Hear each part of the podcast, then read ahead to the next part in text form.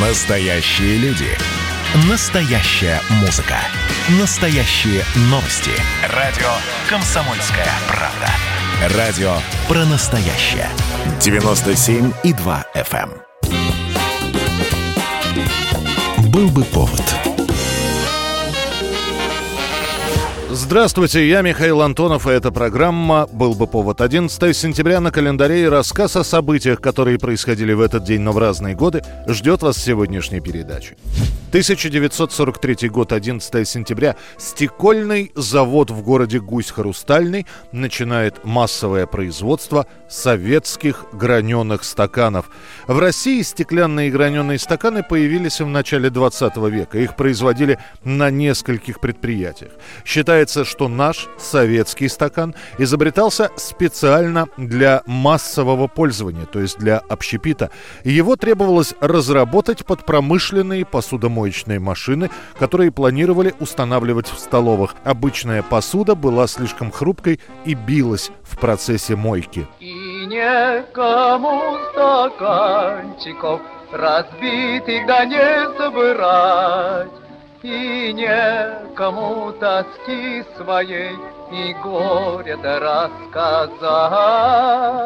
Требовалась новая емкость, многоразовая, удобная для держания в руках, как можно более прочная. Граненый стакан советский создается с учетом этих требований. Гладкое кольцо, идущее по окружности края, и отличает его от традиционной формы простого граненого. Считается, что советский граненый стакан изобрела знаменитая Вера Мухина, но по другой версии она всего лишь утверждала проект.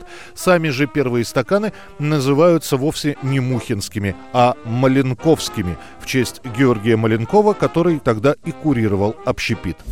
11 сентября 1971 года. В Кунцевской больнице от сердечного приступа умирает 77-летний пенсионер союзного значения Никита Хрущев. Какой бы вы пост ни занимали, и какие бы заслуги у вас не были личные, а у вас есть заслуги, но когда вы становитесь на ложный путь, то история вам этого не простит.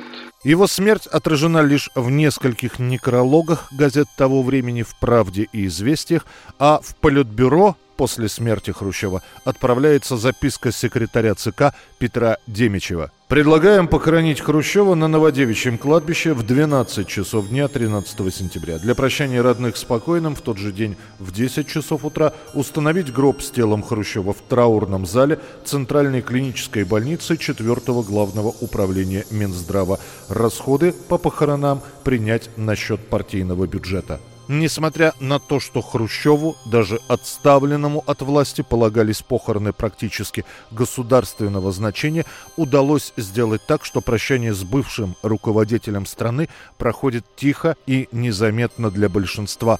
О Хрущеве в Политбюро вспомнит еще через три года после его смерти, когда будет готов его памятник на могилу. Несколько месяцев назад к скульптору Эрнсту неизвестному обратился Сергей Хрущев с просьбой от имени семьи о создании памятника Никите Хрущеву. Неизвестный предполагает сделать на памятнике надпись «Хрущев» без инициалов – Такого рода надпись как бы превращает надгробие из памятника конкретному лицу в памятник, символизирующий определенную эпоху, и перекликается с имеющейся надписью на мавзолее. Памятник поставить разрешат, но Политбюро постановит сделать надпись «Никита Сергеевич Хрущев», а также добавить годы жизни и смерти, чтобы не было вообще никаких ассоциаций с мавзолеем.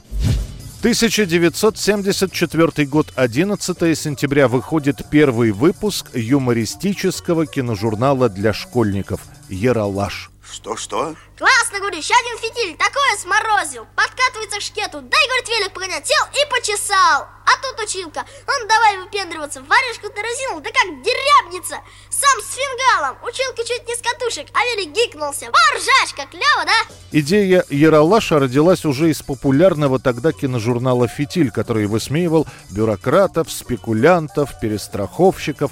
Появилась мысль сделать то же самое, но для детей. Юмористический, но в то же время с образовательной интонацией. Не «Фитиль», а, например, «Фитилек». Идею об этом режиссер Алла Сурикова отправляет в ЦК Там идею поддержали, Сурикова даже снимает первых два сюжета, но после дело застопорилось. Аналог детского популярного киножурнала «Фитиль» решили возродить Александр Хмелик и Борис Грачевский и сделали свой киножурнал, основная идея которого заключалась в том, чтобы снимать сюжеты о детях для детей, делать веселые озорные истории и вместе с тем ненавязчиво воспитывать юных зрителей и их родителей. Два поставлю. У лукоморья дуб зеленый, золотая цепь над убитом, и днем, и ночью, и вечером, и даже утром иногда, часов в шесть. Можно я сначала начну? Ну, сбиваю. Ну, начни сначала. Сначала решили долго не думать и назвать журнал «Фитилек», но дочка Александра Хмелика, школьница на тот момент, предложила название «Яралаш». Оно показалось подходящим и решено было сделать киноальманах именно с таким названием. Первые выпуски «Яралаша» выходят уже осенью 1974 года. Затем ежегодно выпускается шесть новых «Яралашей». Изначально «Яралаш» создавался для показов перед киносеансами, и лишь после его начинают демонстрировать и по телевидению в том числе. В скором времени не было ни одного советского школьника, который бы не бежал к телевизору, услышав музыку Алексея Рыбникова и звонкий голос Елены Камбуровой. Веселые истории экран покажет наш Веселые истории в журнале. Ералаш! В журнале Ералаш. 2011 год, 11 сентября. Весь мир наблюдает террористическую атаку на Всемирный торговый центр и Пентагон. Okay, just uh, put put Winston on pause there for just a moment. Okay, while the he- whole building just exploded some more. The whole top part. Боевики Аль-Каиды захватывают четыре пассажирских самолета. Два из них направляют на башни Всемирного торгового центра, два других на Пентагон, а также на Белый дом или Капитолий. Целей достигают три самолета, кроме последнего. Четвертый, захваченный, рухнул в поле. В этом лайнере пассажиры оказали сопротивление террористам. Борт 93 авиакомпании United стал единственным из четырех захваченных в тот день самолетов, который не достиг своей цели. Он упал близ города Шенксвилл, штат Пенсильвания, в 10 часов 3 минуты. Не выжил никто. Жертвами 11 сентября 2001 года становятся почти 3000 человек. Погибают не только граждане США, но и еще 92 государств.